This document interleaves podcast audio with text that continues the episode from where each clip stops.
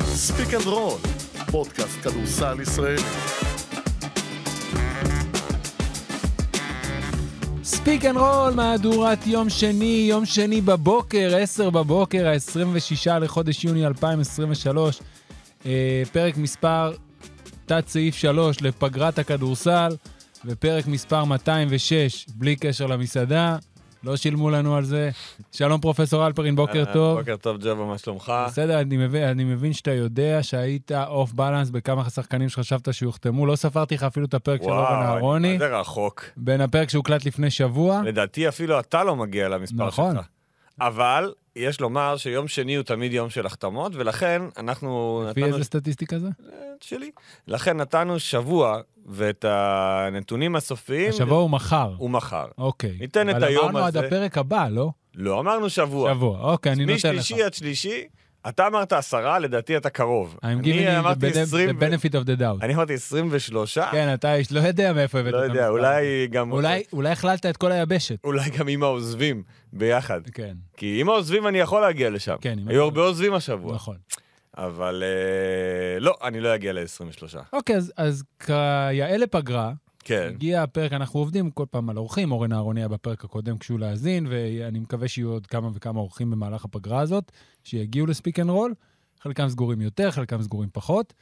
אה, ומכיוון שבאמת לא קרה כלום, אז אה, תזמון אידיאלי. זה לא לפרק שלא קרה כלום, פשוט... אה, באופן יחסי. נתנו ל- למאזינים, לגולשים, בעצם לבחור את השאלות, כן. וחלק מהשאלות בעצם נוגעות גם לענייני אקטואליה, אז... אה, אז זה ככה מתאחד. מה זה- נקרא פרק מכתבים למערכת גרסת הקיץ? נכון.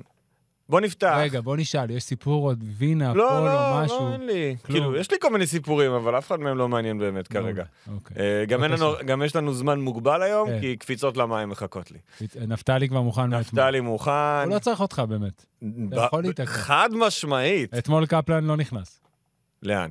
הוא היה עסוק בסייף, אה, אוקיי. ואז כבר התחילו הקפיצות, ונפתלי המשך לבד, והוא עשה את חד הפרוטוקול. משמעית. נפתלי. בבקשה, כן, תן לי את הראשון. אני אלך אה, עם מה ששלחתי לך גם כרונולוגית, נתחיל עם בן שרף. בבקשה, כי- שרצינו, שסיימנו איתו את הפרק כי האחרון. דיברנו של גם פרק. עליו, כן, האם אנ- מה אנחנו עושים עם ההחלטה הזאת? גם דיברנו בינינו אם אנחנו רוצים לדבר על זה, לא לא החלטנו. אז אוקיי. נתחיל קודם כל אקטואלית, הוא נפצע. נכון. והוא יחמיץ את אליפות אירופה לנוער. מי שאל עליו, זה היה, הייתה, דרך אגב, אני מוכרח אה, לשבח את המאזינים והעוקבים וואו, זה אחרינו. שאלות. כן. ההיענות הייתה מאוד מהירה מהרגע שפורסם הציוץ, ובן שרף הייתה השאלה הראשונה. היו פה שלוש, שלושה ששאלו גם שי גרינברג, גם גבע סנדרוביץ' וגם יונתן, שאני לא יודע את המשפחה שלו, אבל כתוב יונתן ב, בפרופיל. כן. אמ, אז קודם כל הוא נפצע אתמול ויחמיץ את אליפות אירופה לנוער, זו פציעה, ככה אנחנו קוראים, בין ארבעה לשישה שבועות, לא אמורה להשפיע על העונה על הבאה. תחילת העונה הבאה. הדיבור הראשוני היה כמובן שהוא הולך לבדלונה, או לפחות שהייתה הצעה, ובסופו של דבר סירבו. סירבו ללכת לבדלונה, בעצם לבדלונה ב', כאילו קבוצת הבת, שקבוצה נהדרת, עם מחלקת נוער, אחת המפוארות, לא רק בספרד, בכלל בכל אירופה, שבאמת אה, גידלה דורות של שחקנים, וגם שיש שם איזשהו מקום של של שחקני נוער שעולים לבוגרים וגם משחקים. אבל זה לא, זה לא יהיה, לפחות כרגע. ואז די ברור שליגה לאומית בן שרף לא יעשה שנה הבאה, נכון? הוא עשה את השנה שלו, יש לו בעצם עוד שנה אחת לפני שהוא אה, מתגייס לצבא. כן. אז האופציות הן אה, רק ליגת העל שלנו, למעשה כרגע, נכון? אני לא רואה שום אופציה אחרת אלא אם יהיו עוד הצעות באירופה. אבל אם סירבת ללכת לבדלונה, נכון. נכון. שבוא נגיד שמבחינת... מתמחה. כן, ש, שזה, אתה יודע, אתה יודע מקום נגיד שהייתי יכול לחשוב שהוא יכול ללכת, אה, שכן אנחנו רואים אה, שהם כאילו מגדל שחקנים, נגיד אולם.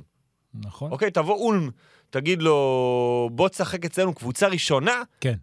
סטייל, נוניס, קיליאן הייז וזה, אבל אני חושב ששרף עדיין קצת צעיר מדי. הוא שנה יותר צעיר גם מנוניס וגם מקיליאן הייז שהיו שם, שהגיעו לשם בזמנו. אה, בזמנה, או כרגע, גם נכון. נכון. בהווה. אה, ולכן זה משאיר בעצם את ליגת העל. עכשיו, אופציה אחת שכנראה ירדה מהשולחן זה הפועל באר שבע, שהייתה אופציה הגיונית, גם בגלל הקשר של ליאור לובין לשחקן אמיתי, וגם בגלל העובדה שליאור לובין נותן את המקום לשחקנים הצעירים, אבל הוא כנראה נותן את המקום הזה לאיתן בורג.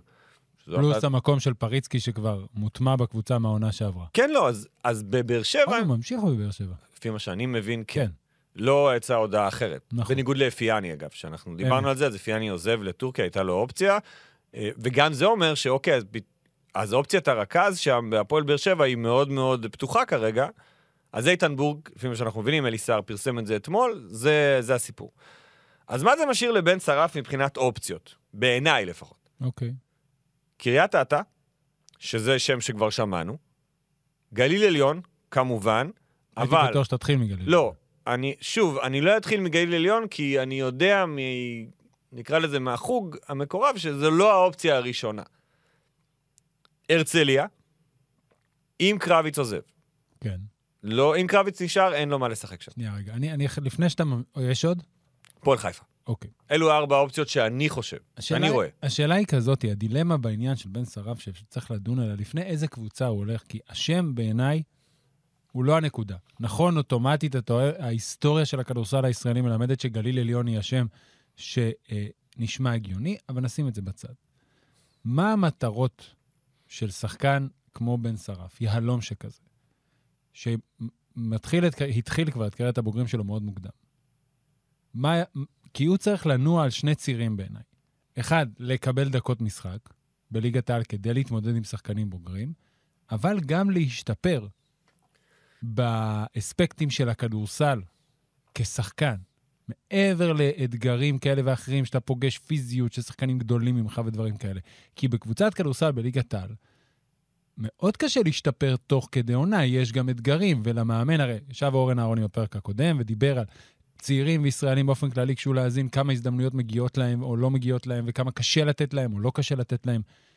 אז פתאום יכול להיות משבר כזה שהשחקן לא נקלט ואתה הולך עם מישהו ותיק יותר וזה קשה, אבל במקביל כל הזמן אתה חייב להשתפר במימד האישי שלך כשחקן כדי להגיע לתקרה הגבוהה שאנחנו מציבים, והוא, ובן שרף גם מציב לעצמו.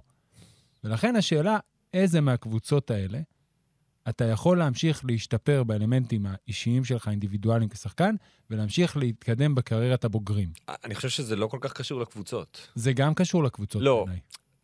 המעטפת שהקבוצה תיתן לא תוכל להשתוות למעטפת שהוא עצמו יספק לעצמו. אוקיי. וזו בעיה של, ה- של הכדורסל הישראלי, לא בעיה נכון. של בן שרף באופן אה, אישי. נכון. כדי להשתפר, אתה בטח יודע את זה, ואני מניח שאולי תגלה את זה אפילו בעתיד, כי יש לך ילדים שיש להם איזושהי שאיפה להיות שחקני כדורסל, לפחות לאחד מהם כרגע. כדי ששחקן כדורסל יתפתח פה, הוא, יצטר... הוא צריך בעצמו לקחת לו מאמן כושר, היום הוא כבר חייב. או כל מיני דברים שהקבוצות נותנות, לא נותנות... אבל הן לא יכולות לתת את זה באופן פרטני לכל אחד ואחד מהשחקנים. נכון. אז אני לא יודע כמה זה באמת, מש... כאילו, כמה הקבוצה יכולה אני להשקיע אסביר לך למה בבן אני שרף. מתכוון. לא, זה לא אני- עניין רק של הקבוצה. אני מבין מה אתה אומר. זה קודם כל המעטפת הפנימית. אוקיי, לצורך העניין, איזה אנשי מקצוע עובדים במערכת הזאת, שיכולים לתת לשחקן צעיר, בוא ניקח כל אחד, אוקיי, אנחנו מדברים על בן שרף, אבל זה יכול להיות גם שחקנים אחרים, לעבוד תוך כדי עונה. במערכות הגדולות יותר, שיש שני עוזרי מאמנים, אז יש עוזר מאמן שהוא יכול לעבוד איתך. סתם כדוגמה. יש את זה. יש כמות משחקים, אוקיי? אירופה. אתמול לא דנתם, אירו... אתמול... גליל שוויתרה על ליגת אלופות, היא הולכת ליורופ קאפ? אני חושב שהיא יכולה, כן. אוקיי, אז למה זה לא? בעיניי נותן לה איזשהו אדג' על קריית אתא ועל הפועל חיפה ועל בני הרצליה. הרצליה גם יכולה הרצליה גם, יכולה אוקיי, אז לעשות על הפועל יורו-קאפ. חיפה ועל קריית אתא. אתם דנתם אתמול, אני במקרה נכנסתי לדיון הזה של ומבניאמה, וההחלטה של ומבניאמה ללכת למפעל, לשחק בקבוצה שלא משחקת במפעל אירופי. כן. אז אני חושב שבן שרף, אני לא חושב, לא בטוח כמה אירופה מאוד משמעותית עבורו כרגע. יורופ קאפ סבבה, זה, נכ- זה יהיה נחמד, אבל אם אתה שואל האם עדיף את השבוע אולי להשקיע בעבודה אישית, יכול להיות שזה יותר חשוב מאשר עכשיו לטוס לפינלנד, או לליטא, או ללטביה, או לכל אחד מאותם מקומות שבהם משחקים ביורופ כן. קאפ, ולקבל את ה-8-12 דקות, שהן משמעותיות כמובן. מצד שני לזה, יבוא ויגיד לך חברנו ארז אדלשטיין, ואני גם, בקטע הזה אני מבין, זה להתמודד עם משהו שלא תפגוש פה. גם אם זה רק שישה משחקים, בוא הלכנו על שלב בתים. טקטיקה, פיזיות, כן, עולם אחר של כדורסל, אז- תבוא אז- קבוצה צרפתית שפתאום תשחק בלי חילופים.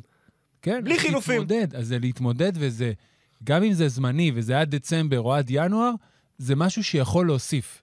ואת הזמן אימונים אפשר להשלים שאם חס וחלילה, אם מגיעים עד הסוף, אז בכלל הרווחת רווח גדול. שקט ושלווה וזמן, זה בכפר בלום. אה, שם יש זמן, ואת זה כולם אומרים. אם אתה רוצה לעבוד, אתה תמצא את הזמן לעבוד, היסטורית גם זה מולם. מוכח נכון. יש לך את המקום. זו, אבל זה אומר שאתה עובד רק עם האנשים שנמצאים שם. כי לא יבוא עכשיו מישהו מהמרכז, כנראה, להיות איתך בכפר בלום, אלא אם כן הוא עובר לגור איתך שם. נכון. ואז... אתה- אבל תסתכל גם על המאמנים של הקבוצות. דווקא יש לנו בארבע הקבוצות שהזכרת, כן. ארבעה סוגים של מאמנים שונים לחלוטין. שדן שמיר, אוקיי? שמ- ש- שסוחב על ה- על הגב שלו, סוחב במרכאות, קריירה עצומה שבה הוא עבד עם שחקנים, כולל בניו זילנד עם ארג'יי המפטון, פרוספקט גדול לדראפט שהיה חלק מהקטע של הליגה ש- שם באוסטרליה, יש אתה בעצם... שהוא ד- שאגב נופה השבוע על ידי הפיסטונס. שם יש, אה, בליגה האוסטרלית, יש מקום לשחקן לשחקן, הצעיר, כן, כן. ל-rising star. נכון. אז הוא יש לו אחד. אורן אהרוני, שאימן ילדים בגיל הזה במשך רוב הקריירה שלו, ויודע. ונבחרות. שרון אברהמי, שיש לו שעות נבחרות ושחקנים צעירים בליגה השנייה ובליגה הראשונה, וברק פלג, שמעבר לכדורסל, מה שהוא מביא לשחקנים צעירים, אני חושב שיכולים לספר לנו איתי מושקוביץ ורועי אובר וגם נמרוד לוי, שהוא הגיע לשם לא כזה צעיר, זה באמת ערך מוסף שיש לאנשים רק כמו ברק פלג. אז גם זה נכנס מעבר לשיחה עם המאמן, מה הוא מבטיח לך בדקות, גם זה נכנס למכלול. מבחינתי, בין הארבע קבוצות האלה, אני, זה לא שאני מעדיף, אין לי העדפה לאחת מהן, אני חושב שהמסגרת האירופית היא בונוס קטן, או לא בונוס, שובר שוויון בתוך מרבית השיקולים. שוב, מכיוון ובאמת אין לי מידע, אני מאוד מסוקרן לדעת מה, מה תהיה ההחלטה. אני באמת סקרן, אבל ברור שבתוך הכדורסל הישראלי ובתוך השחקנים שיש, בן שרף הוא פרויקט לאומי. כן. הוא לא פרויקט של אה, הסוכן שלו וצוות נכון. נכון. האימון שלו. המקום שאולי הוא ילך, יצטרך להבין, וזה קשה, שגם אם זה יעלה אולי בהפסד אחד או שניים, בן שרף חייב להיות על המגרש. חייב לשחק. אז זה, נגיד, אם זה השובר שוויון, אז בעיניי זה מצמצם את הרצליה. נכון. כי שם יש, אה, יש, אה, יש לחץ מטרות. אחר, יש מטרות. יש לחץ ויש מטרות, ו- והם לא יכולים להרשות לעצמם, או לא ירצו, לדעתי, להרשות לעצמם, שההתקדמות של בן שרף תעלה להם בניצחון או שניים. ומצד, ש- ואם אתה כאילו הולך עוד יותר לדבר הזה, אז קריית אתא, שבשנה שעברה הצליחה להישאר בליגה, היא שוב תהיה השנה מועמדת לירידה, כי אין מה לעשות. נכון. אני חושב שזה משהו שהיא תחיה איתו כל הזמן. והפועל חיפה, אחרי שבשנה שעברה הייתה כל כך קרובה לירידה, אני לא יודע אם היא תתחיל את המשחקים האלה. אז זה משאיר אותך שוב בעצם רק עם תראה, גליל עליון. אוקיי, זה ארבע אופציות מצוינות, ובסוף כשאתה נכנס בין מה בן שרף מביא איתו שיעזור לו להתקדם, למה הקבוצה מציעה לו, ולסיטואציה שלה בליגה באירופה, זה אחלה ארבע אופציות. לא וכל אמרנו, ה- ג- לא אמרנו גם את עירוני רמת גן. גם לא אמרנו את מכבי תל אביב, שהיה לא, לא, משא לא, ומתן, אוקיי. אבל אני, אני, בוא נהיה ריאליים, הוא צריך לשחק. כן. אז גם עירוני רמת גן בעיניי זאת אופציה הגיונית, כי זה במרכז, עם מאמן שיכול כן לעזור, לס- בטח לרכז ישראלי כמו שמוליק ברנר, גם אופציה שאני לא פוסל אותה על הסף. אבל נחיה ונראה. כן. אה, הדבר השני זה בעצם השאלה שעלתה הכי הרבה, וגם בגלל שזה הנושא הכי אקטואלי, וזה סיפור הפועל ירושלים וה-BCL, שמודיע בשישי האחרון שתמשיך עוד עונה בליגת האלופות. אז איתמר... נכון. גילוי אבנר- נאות, אנחנו מאוד שמחים, אנחנו משדרים את ליגת האלופות, תענוג. כן. אז איתמר אבנרי ואורי גל שמעוני וגם איתמר אם, אז הם כולם, ו- ודניאל נוע, המון, המון אנשים, באמת, שאלו המון שאלות על ירושלים, היא באמת נכון. מעניינת. ש- שהתעסקו בשני צירים במרכזיים. אחד, אלופות, ההחלטה לאלופות, וספידי וספידי סמית. סמית. כן, ספידי סמית, שזו שאלה גם של עולם הכדורסל, זה השם של ה... במה תרצה הטובים, להתחיל, אלפרין עודה? וגם רחמני, שאתמול שבר את הרשת בגלל דברים אה, אחרים, אבל אני לא, לא נתייחס לזה. היא הפריעה לתומר גינת על החוף ביוון. כן, בוא נתחיל עם ה-BCL. כן. תראה, קודם כל, כל הסיפור, מה שקרה מאחור, היה מאוד מוזר, ההודעה של האיגוד, באמת שהיה, זה לא היה, זה היה מוזר, אפילו קצת, לא יודע, לא אהבתי, לא, לא הבנתי. התשובה היא לא הבנתי. הפועל ירושלים, מכיוון ואנחנו, אין לנו כלים לשפוט את ההחלטות של מתן אדלסון, כי אנחנו לא מכירים אותו. אגב, השבוע נשמע אותו בפעם הראשונה. נכון, סיבת של עיתונאים מסיבת ביום עיתונאים. רביעי. יפה, זה כבר חשוב. אנחנו לא מכירים את מתן אדלסון. אנחנו לא יודעים מה מערך קבלת ההחלטות שלו, כמה כסף הוא רוצה באמת עכשיו להשקיע בשנה הראשונה, איזה תוכנית יש לו. אחרי שנשמע אותו, אולי נוכל להבין יותר לעומק למה התקבלה ההחלטה. כשהגיעה ההחלטה שהוא לא נרשם ל-BCL, אז אני כתבתי שמי שרוצה יורוליג, בסוף, דרך היורוקאפ יש יותר סיכוי. לא הרבה, אבל יותר. חמישה אחוז, שזה אחד מ-20. בוא נגיד ביום טוב זה עשרה אחוז, שתיים מ-20. הדרך קשה, אבל האופציה היא שם. האם אה, זה אומר שאתה הולך על היורוקאפ הזה בכל מחיר? כנראה שלא. העובדה שהתקבלה החלטה אחרת, ללכת ל-BCL או להישאר ב-BCL, כי לפי כל הגורמים, לפי מה שאנחנו מבינים, בעונה הבאה המפעלים האלה הולכים להתאחד, בתקווה. ואז זה כבר עניין פוליטי, אתה רוצה להסתבך עם BCL, עם פיבה, כי זה הגוף שיארגן את המ... אני לא בטוח שזה חלק מקבלת ההחלטות. תראה, אנחנו, יש פה הרבה דברים שאנחנו לא יודעים. אולי נשמע עליהם במסיבת העיתונאים, מה היו העקרונות או המשתנים שהנחו את מדן, מתן אדלסון לבחור בליגת האלופות. הדבר היחידי שאני יכול להגיד בעניין, שוב, אנ- אנחנו סוג של צד בעניין, גילוי נאות אנחנו משדרים, ומבחינתי ההחלטה הזאת... לא, אתה- אבל עזוב, לא. אתה- אתה יכול- אם גם אם הייתה החלטה מתקבלת של הפועל שלנו ללכת ליורו-קאפ, עזוב אותנו כגוף כן, משדר, אבל זה אני ממש יכול מבאס. לקבל את ההחלטה הזאת אז יפה. ולהבין מה אותה. שאני רוצה להגיד שיש פה, אה, אם לפי גם מה שאתה אומר ולפי מה שאני מבין, הפלוס הגדול של האירופ קאפ היה האחוז הזה, ולא משנה אם הוא 2 אחוזים, 5 אחוזים או 10 אחוזים, לזכות בכרטיס ליורוליג אולי בפעם האחרונה. זה אחד. מה שהיתרון של ה-BCL זה שאם באמת יהיה את האיחוד הזה, של שני המפעלים, אתה בסדר עם כולם, ופיבה לא תכעס עליך, ואולי תשלם איזה מחיר. עכשיו אני רוצה להציע אה, שובר שוויון, לצורך העניין. אולי מתן אדלסון הסתכל על הקבוצה שהייתה, על ג'יקיץ', ו- ויכול להיות שהוא חשב, או שמישהו נתן לו עצה, אם עכשיו נשים את הלחץ הזה של לזכות ביורו-קאפ, שזה יהיה, הרי אם הם היו הולכים ליורו-קאפ, זה, יהיה- זה היה הקו. רוצים לזכות בכרטיס ליורוליג. אתה תכניס פה כמות לחץ לשנה ראשונה של פרויקט, שאתה גם לא יודע בדיוק מה הוא יהיה ולאן הוא ילך. כי אתה, הרבה פעמים שבעלים קונים קבוצות בכדורסל הישראלי, הם הופכים את הכל. כי בדרך כלל זה בא אחרי איזה ש- כמה שנים לא טובות. פה בא אחרי שנה, הכי קרוב לשנת שיא שאפשר להסתכל. תואר, גמר אירופי, חצי גמר פלייאוף, המאמן ממשיך, רוב הסגל ממשיך. אז יכול להיות שיותר נכון לתת לדבר הזה להמשיך את הזרימה הטבעית שלו, ואולי לעשות את הקפיצת מדרגה הקטנה, ולזכות ב-BCL כמו שהיו קרובים. ואם שנה אחרי, גם יש את האיכות של הליגות, גם מבינים שהפרויקט הזה הוא טוב לפה או לא טוב לפה, אפשר לקבל החלטות נקיות עם שולחן נקי, ולהחליט לאן אתה כבעלים רוצה לקחת את הפועל ירושלים. התשובה הכי טובה שיכולת לתת, אז אין לי הרבה מה להוסיף עליה. זו באמת תשובה, זה באמת היגיון בסיסי, פרופר, של איך מנהלים פרויקט. ואנחנו, אתה יודע, אם אני מסתכל על פרויקטים דומים, או לא דומים, אבל אני מסתכל על הקבוצה שכשאני רואה אותה, שאני כל הזמן אומר, מתי היא עושה את קפיצת המדרגה הזו, באה מינכן. כי ביירן מינכן יש לה איזושהי תוכנית, חומש נקרא לזה ככה, שכוללת אולם חדש שעכשיו נבנה, והכניסה ליורוליג, אבל היא לא משתוללת. היא כל הזמן הולכת באותו מקום. יש לה כמה שחקנים, מחתימה פה שחקן אחד שאומרת, אוקיי, עליו אני בונה את הקבוצה ו- והולכת מסביב, סביבו, אבל... לא, מש... לא מסתנוורת מהעובדה שהיא באה מינכן ויש לה באמת משאבים בלתי נדלים כן. כדי להעיף את הכל ולפוצץ כשאין לזה הצלחה מובטחת.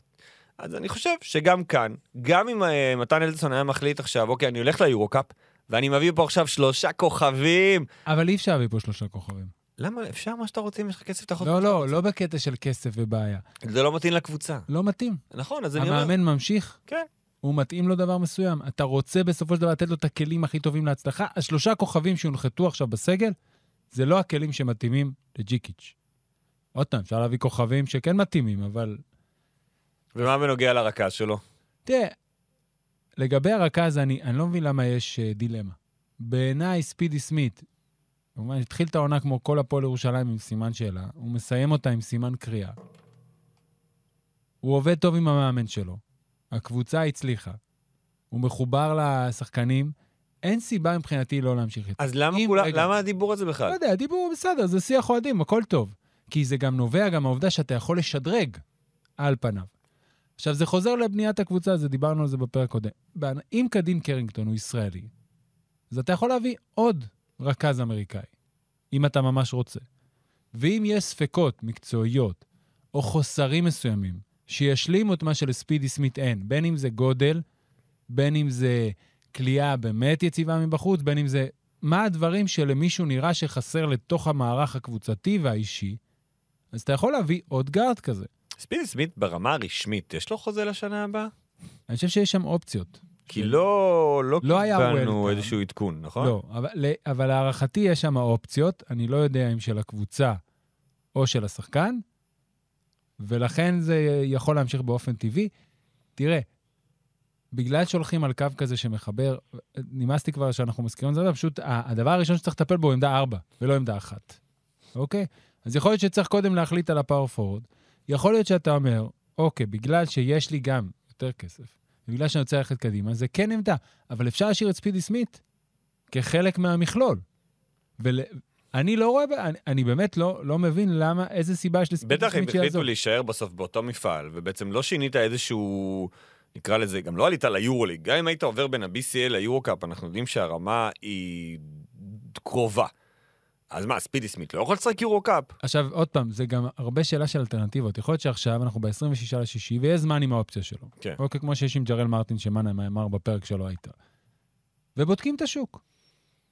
אבל אם אין לך פתאום איזה... אל- עכשיו, יכול להיות גם שג'יקיץ' ימצא שחקן אחר שהוא מתחבר אליו, זה לא שהוא... בטאבו הרכז חייב להיות ספידי סמית, אבל על פניו, כשאני מסתכל מהצד, אין סיבה להחליף אותו. הוא נתן עונה טובה, הוא מחובר לקבוצה, מקצועית הייתה הצלחה, והוא מסתדר עם המאמן. אני מניח שיש איזשהו חשש ש... שהעונה הזאת הייתה too good to be true. אוקיי? שזה החשש מקבל. שיושב אצל כל אוהד של ראינו איך התחלנו, הצלחנו. אבל האוהדים חשים את זה אחרת. לא, אבל אני אומר, כי גם אנחנו, כשבתחילת העונה ראינו את ירושלים, אמרנו, אוקיי, זה לא מרשים, ואז מאוד התרשמנו, ואז לקראת סוף העונה עוד פעם היו קצת בעיות. אז מי הפועל ירושלים האמיתית? אני מניח שבסוף זה איפשהו, אני לא אגיד שזה באמצע, כי הפועל ירושלים היא, היא קבוצה טובה, כי היא מבוססת על משהו שלא קשור באמת, ל, אתה יודע, ליום טוב או לא יום טוב. היא קבוצה ששומרת, תראה, אתה יכול, אם אני אנסה לקחת את קו המחשבה הזה של למה לא ספידי סמית, אז אנחנו נחזור לפיינל פור. פיינל פור של ה-BCL, ספידי סמית היה אחד השחקנים הכי פח... אה, אח- אחד השחקנים הפחות טובים שהיו להפועל ירושלים בשני המשחקים. אז בח... במח... בפיינל פור, בחצי, הצגה של ליוואי רנדולף, מדי פעם התעוררות של קדין קרינגטון, אבל אה, ספידי סמית לא היה טוב. אז יכול להיות שבאים האוהדים ואומרים, אוקיי, נשארנו ב-BCL, אנחנו רוצים to get over the hump, עוד צעד קטן. כן. והצעד הזה, מעבר לעמדה 4 שכולם, יש קונצנזוס שצריך לשנות אותה, אולי הצעד מתבטא בלקחת את ספידי סמית ולשדרג אותו. ל- לגיטימי. שגם השדרוג, כמו שאמרת, יכול להיות עם לידו. אחד מחליף נכון. יותר טוב מברנדון בראון, או יותר מתאים. נכון, לא, לא, זה כדי הכל. שיגיעו למשחקים האלה, וספידי סמית, עוד פעם, אם בטעות הוא יהיה במשחק הזה, אז יהיה לך מי לעלות, ואתה תלך קדימה או תביא משהו אחר. אוקיי, דיברת על ג'רל מרטין, זו גם שאלה שעלתה. בנוגע לארבע של אה, מכבי תל אביב, שירת רוט אה, שאלה את השאלה הזו. אה, שבעצם, כמו אצל ירושלים, זו העמדה שכרגע מעסיקה את קברניטי מכבי תל אביב לקראת הבנייה בעונה הבאה. עכשיו, יש פה כמה דברים לפני שאנחנו נכנסים לעמדה מספר 4 שאנחנו לא יודעים. אנחנו יודעים שסורקין נשאר ובונזי נשאר. ולניבו יש חוזה. חוזה, יודעים, אנחנו מניחים... לפי השיחה האחרונה שלי עם מאנה מסוף ניבו השבוע נשאר? שעבר, ניבו בפנים. אוקיי, פויטרס אמור לעזוב? אופציה. אופציה. ומרטין? גם אופציה. אופציה מאוחרת בקיץ יחסית. אוקיי, בוא נלך על האופציה שנראית כרגע הכי ריאלית. סורקין, קולסון וניבו נשארים. פויטרס ומרטין הולכים.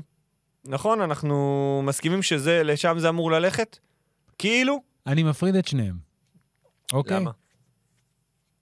פויטרס יכול אה, להיות מוחלף בשחקן, על פניו מבחינת עודד קטש פויטרס שייך לשתי העמדות. על פניו. אוקיי? בוא נגיד שאת עניין שתי העמדות קטש מעביר לרומן סורקין, כמו שהוא אמר בפאנל סיכום של המשחק אליפות אה, עם הצוות של אה, שלח, גיא, אה, שי וגור. אז נגיד ש, שרומן אמור לנוע בין 4 ל-5 וניבו 5, ואתה מביא עכשיו עוד 5, במקום פויטרס. יותר טוב מפויטרס, תכונות אחרות מפויטרס, you name it, אוקיי? אולי זה מספיק וג'רל מרטין כן יכול להישאר. אבל- אבל... אני חושב שזה, אה, ג'רל מרטין תלוי בפויטרס, בשחקן שיביאו. אלא אם אומרים, אוקיי, את שניהם, כלכלית אני רוצה להפוך לשחקן אחד, אחד, ארבע וחצי. אוקיי? אבל... אבל שחקן אחד, אני לוקח, את- זה הרוויח, סתם אני זורק מספר, אני לא יודע כמה מרוויח, זה הרוויח אה, 150 וזה הרוויח 100. אני מביא אחד ב-220, משאיר 30 בצד. ואז אתה מביא אחד שהוא 4, שיכול לשחק 5, ואתה נע על הקו הזה. ואז זה משאיר לך בעצם כמה שחקנים בעמדת הפנים? סורקין, ניבו, המחליף של המחליף, שניהם, ג'יי כהן, ג'יי כהן וקולסון. נכון, אוקיי, זה חמישה. וויל ריימן, סתם. אוקיי. חמישה שחקנים. כן. עברתי על אה, 12 הקבוצות הראשונה, העונות, ב- העונה 12 הקבוצות הראשונות העונה ביורוליג. ביורוליג. הסתכלתי על קו הפנים שלהם כדי להבין איך נבנה קו פנים השנה וכמה שחקנים אה, מכילים אותו. אוקיי, ממש הלכתי ס- לפי הסדר של סוף העונה הסדירה, לא לפי סדר כן, האלף. כן. אז אולימפיאקוס, פעל וזנקוב. היו לה שישה שחקני פנים. אוקיי, אני מסתובב גם בעמדה מספר ארבע. פאפה אה, רגע, ניק... אתה מחשיב 3 שחוזק 4? כן, אוקיי, כי אנחנו חשבנו את בונזי. בסדר. אוקיי, אז פה רק נגיד, מוודא. אז יש פה את פאפה ניקולאו, שהוא שלוש, שיכול לשחק ארבע. אוקיי. לא לשחק הרבה ארבע, כן. יכול אבל. אוקיי, נכון. אבל בסוף זה, כן, כן. וזנקוב, פיטרס, פאל, בולומבוי ובלק, אנחנו פה על חמישה. חמישה. שישה שחקנים אם אתה מכניס את פאפה ניקולאו. ברצלונה, שהיא קבוצה ענקית בגודל, היו בה, היה לה ארבעה, חמישה סנטרים. גם דה סילבה, גם וסלי, טובי שנלי ונאג'י, שגם הוא היה חלק, מירוטיץ', סרג'י מרטינס וקליניץ' שיכול לזוז מהשלוש לארבע בהרכבים נמוכים, כן. נכון? אם אתה מ- תוציא, בוא נוציא גם את קולסון, ואת פאפה ניקולאו ואת קליניץ'. רק 4-5. אבל אני לא חושב שזה נכון. כי כמעט בכל הקבוצות... וכל קבוצה מחזיקה 3 שיכול לשחק 4. אה, אתה רואה את ריאל, סתם, ריאל זה הקבוצה הבאה. כן. אז יש לה גם את גבי דק, גם את... וגם את אזוניה. לא, אני מדבר רק על השלוש. זוניה, הוא לא אה. נחשב פנים. מה הוא שיחק בפיינל פור? עזוב מה הוא שיחק שיחק בפיינל ארבע. פור, אבל כל העונה, עודד, כשאתה בונה אותו, אתה לא בונה אותו לארבע. אבל אני אומר, אתה הולך ליום רגע. סגריר. לא, לא, אני לא מסכים איתך פה. בוא, בוא נעשה הפרדה. בסדר.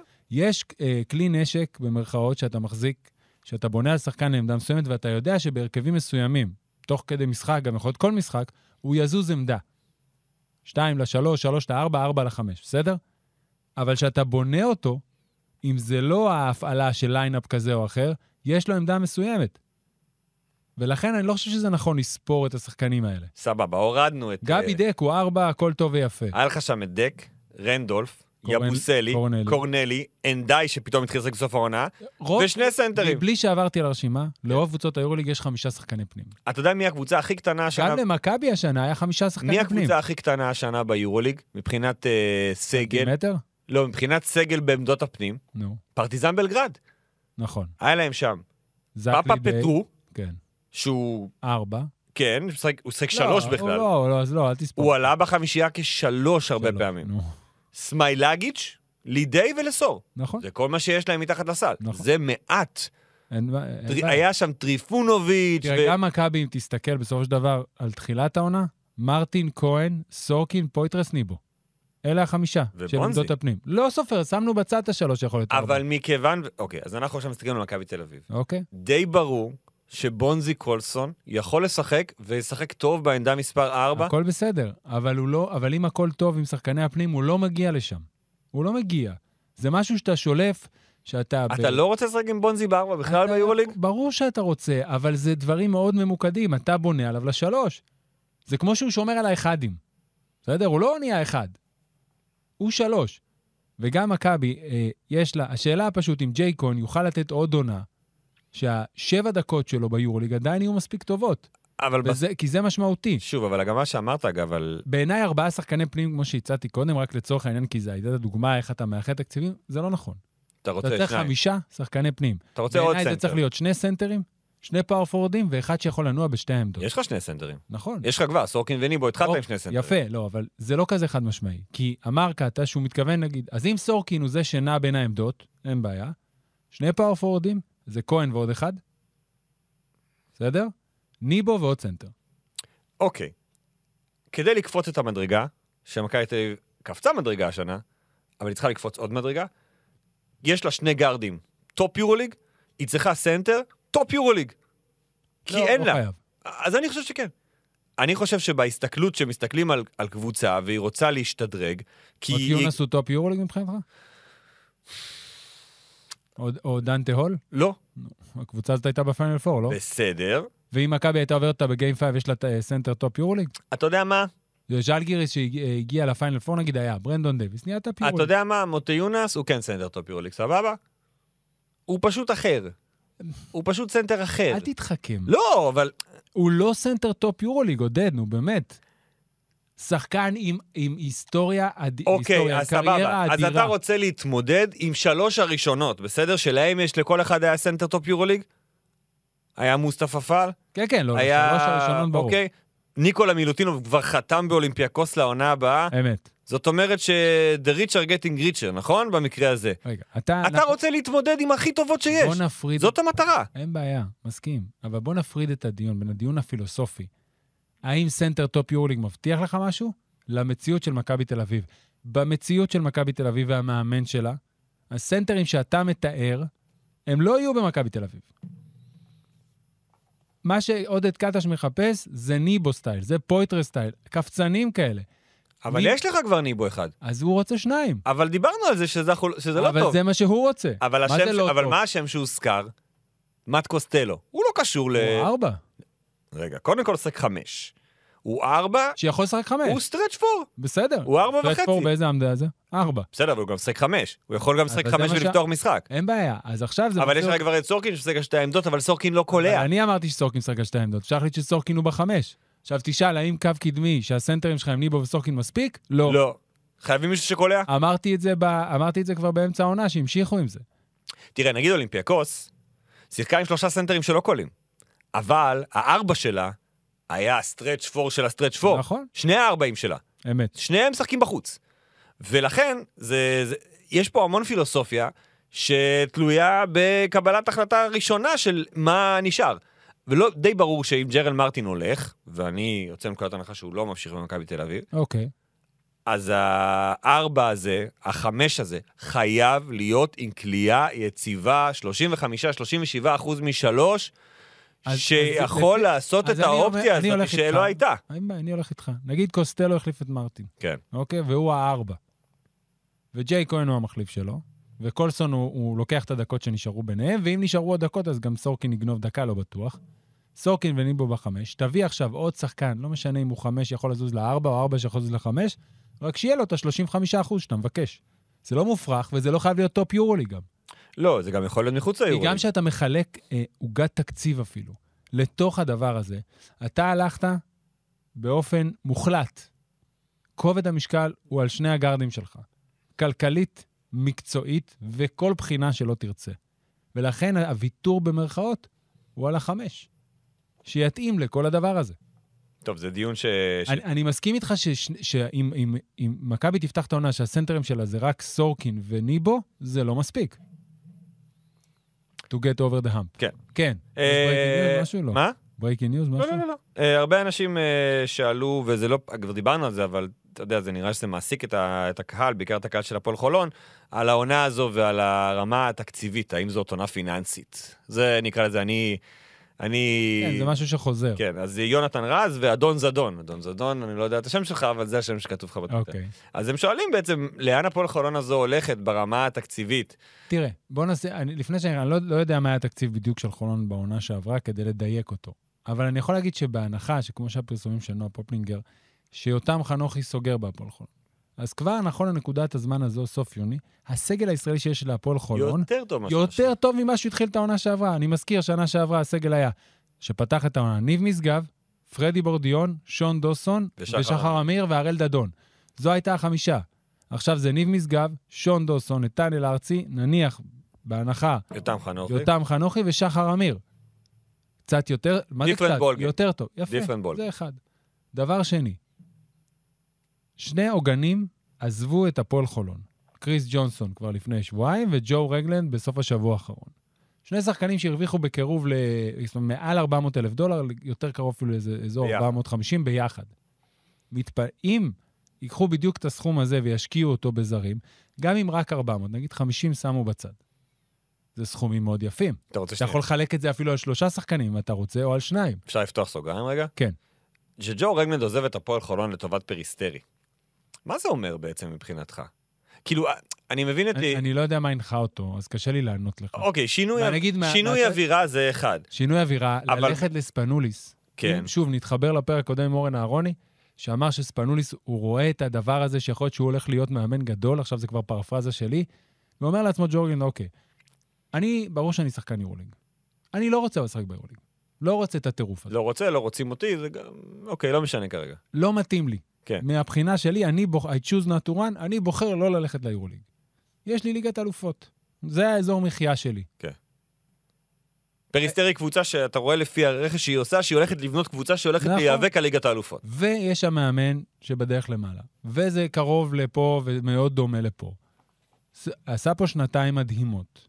אולי הוא... כן, שלוש בעצם, כאילו, עם אילת. שלוש מדהימות בישראל, שתיים עוד יותר מדהימות בהפועל חולון, גם אישיות, גם קבוצתיות. אולי הוא אומר לעצמו, אוקיי, אני עכשיו הולך לעוד מקום כדי לעשות את הדברים שעשיתי, אבל בדרך אחרת, במקום אחר, עם אתגרים אחרים.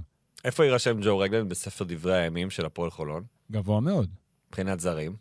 באיזה, באיזה רמה? טופ 10, טופ 10? כן. ליותר גבוה? מה, טופ 5? כן. זה תלוי אם הקריטריון שלך הוא... הישגיות או יכולת? לא רק. אני תמיד כשאני בא ומשתתף, גם ביני לבין עצמי וגם עם חברים, וגם פה בחלק מדיוני זרים או שחקנים, אני מאוד אוהב ששחקנים ממשיכים ליותר מעונה אחת, כדי לשפוט אותם בספר דברי הימים. זאת אומרת, מאוד קשה שאתה מנהל לפחות, בוא נגיד ספציפית, על ספר דברי הימים של הפועל חולון, יש שלושה זרים שהם מהטופ וואטאבר שהיו ויהיו פה. אבל הם היו שנה אחת וקשה לי עם זה. נגיד, ריצ'י דומאס, פי.ג'יי טאקר וגלן רייס. אז ברור שגלן רייס ופי.ג'יי טאקר הם מדרגה אחת מעל, כי הם זכו בתואר פה. אחד אליפות, אחד גביע. בסוף זו הייתה שנה אחת, איך אתה משווה את זה לארבע שנים של קריס ג'ונסון? אז כ- ברור שיש תואר בתוך האקולייטס, בתוך כל ההישגים, יותר קל. יכול להיות טופ פייב. אוקיי. חזרה לחולון. כן, איפה היינו? או אז- המשך. אה, אוקיי. אז לא בטוח שהעונה תהיה פיננסית. יכול להיות שהתקציב יהיה יותר נמוך. יכול להיות שהם... בסוף כולם מחכים למתווה השר. עוד פעם, גם- אגב, גם השאלה הזו עלתה הרבה, פשוט אה. נכון. מה שדיברנו עליו, אז אני לא יודע איפה אנחנו כן, אבל יכולים לא- אין להוסיף. שום דבר חדש מ- משבוע שעבר, אבל אם הזר... אמ, היה ש- שנה שעברה, היו להפועל חולון שישה זרים, אוקיי. אוקיי? הם- הם היו ביחד איקס כסף, אני לא יודע כרגע לעשות אותו מאוד מהר, והפועל חולון נראה לי שהשנה, בתחושה שלי, תלך לארבעה זרים, גג חמישה, ארבעה בליגה ועוד ארבעה אחד. בליגה ואולי אחד גיבוי לאירופה, אני לא יודע. זאת אומרת, לא חייב לקחת את הכסף של השבעה ולשים אותו על חמישה, אבל אם, אם נגיד כל הזרים ביחד היו, סתם אני מגזים עכשיו, חצי מיליון דולר, לא, מיליון דולר, ויחליטו ששמים 700, זה עדיין סכום יפה לארבעה זרים. עם, עם כסף בצד להביא גיבויים, פציעות וכאלה. אז לא בטוח, ש... אז יכול להיות שכן, התקציב יהיה נמוך יותר. הפועל חולון, במצטבר, זה לא אומר שהעונה תהיה פיננסית. אחרי, ש- אם באמת הסגל הישראלי נסגר על חנוכי, אז הפועל חולון צריכה אחד, נכון? וסי.ג'י הריס ממשיך, אני רק מזכיר. כרגע. אנחנו לא יודעים על משהו אחר. ל-26 ביוני 10:40 יכול להיות, אגב, שברגע בבוקר. שג'ו רגלן לא ממשיך, אולי צריך להתאים דווקא לסי.ג'י הריס את מה שאתה מביא באחד. בטוח, כי ראינו שהיה שם עניינים. בטוח. אז זה זה. ואז אנחנו צריכים, יש לנו את ארצי, דוסון, שמשחקים על ה-2-3, שארצי יכול גם ללכת ארצי הוא ל-4. שלוש של הארבע ודוסון בין השתיים לשלוש. אוקיי, וחנוכי הוא 4. לארבע לאחת. תראה, ש- באירופה חנוכי לא אוקיי. חצי לא, חמש. לא, לא באירופה, אבל בליגה כן. בליגה כן. ב- במקרים מסוימים. בארבעה זרים, סי.ג'י הריס הוא בשתיים שיכול לגנוב לאחד, אתה צריך אחד, אתה צריך חמש, ואתה צריך ארבע שיכול לזוז לחמש. אם אתה הולך על המבנה הרזה של הארבעה זרים. כן. אוקיי, שזה, שוב, זה מה... שיהיה להם קשה באירופה כמובן, אבל כל עוד יש לך כמה שיותר שחקנים שיכולים לנוע ליותר מעמדה אחת, יותר קל לך ליצור הרכבים שעוזרים לך לנצח. בבקשה, עודד, תמשיך. אה, שאלו אותנו הרבה גם על אה, השיטה וגם על אולמות בישראל. אז אה, נגיד אלמוג קלר, קלנר ומלך מוניץ, שאלו אותנו גם על השיטה וגם על האולמות. שיטה של הליגה. שיטה של הליגה.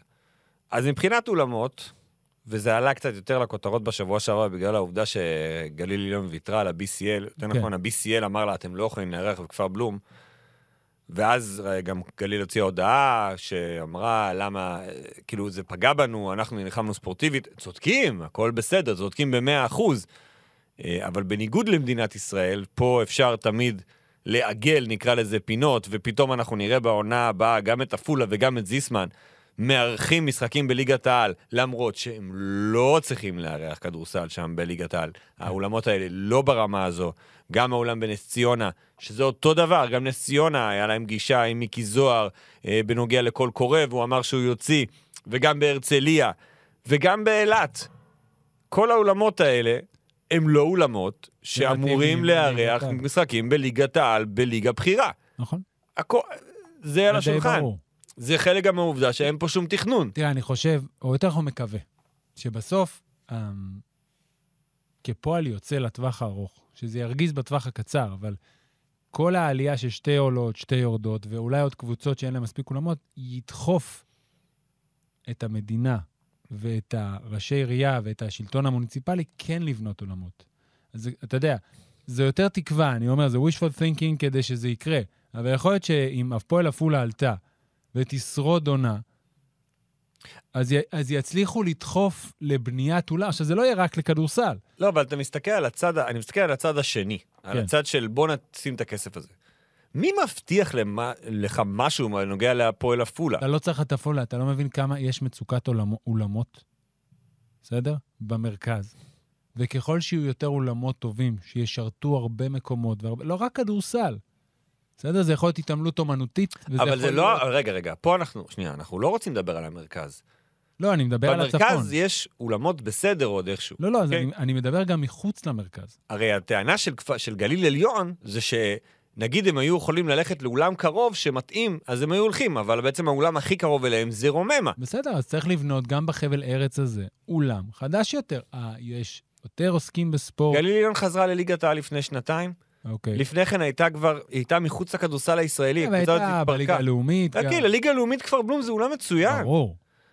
כן עכשיו- ולא, אתה יודע. לא, לליגה- בסוף- לליגה הלאומית זה בסדר. אבל עודד, מה זה בסדר? בסוף גם בליגה הלאומית שהמצלמה נמצאת למעלה, והקהל מסתיר את קו הרוחב, זה לא בסדר.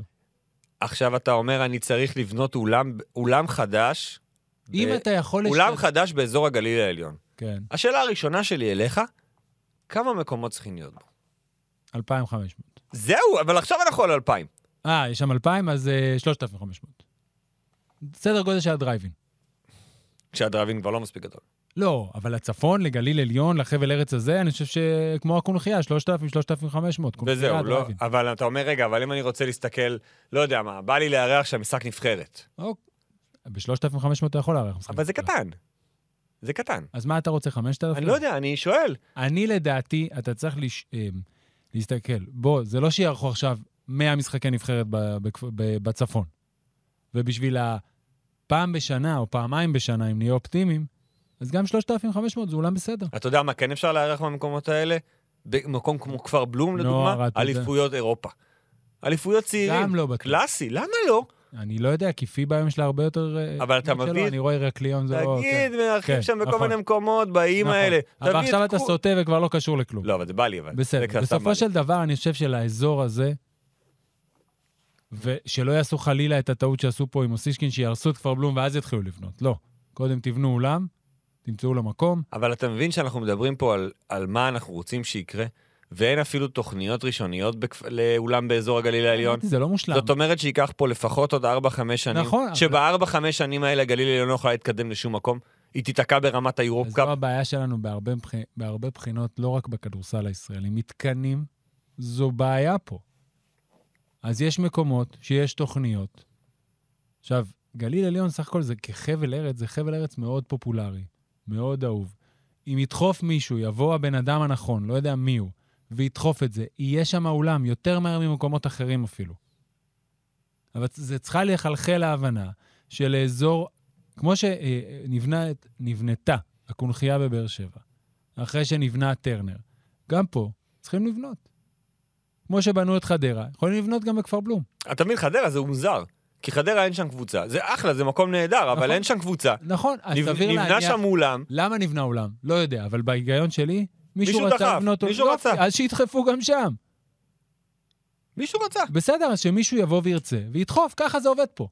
אז זה נורא. אבל- אוקיי, זה אנחנו נורא. לא- לא נפתור פה בתוך ספיק אנד רול את כל הבעיות של מדינת ישראל. אתה מבין? ולא של הספורט הישראלי. אבל בטווח הארוך, אבל זה אה, עוד בפריפריה. אתה אומר זיסמן. זיסמן! ברמת גן, איזו עיר גדולה זו. כמה שנים משחקים באולם הלא מספיק טוב הזה. כן. ואז הקבוצה הזאת חוזרת לליגת העל, ואומרים, רגע, אז בואו נשפץ את זה, ונגדיל את זה, ונפתח את זה, ויש פה איפה הם תוכניות. משחקים? שם? אף אחד לא אמר אחרת. לא אישרו, כן? אבל אני, הקולות שיוצאים הם קולות אופטימיים.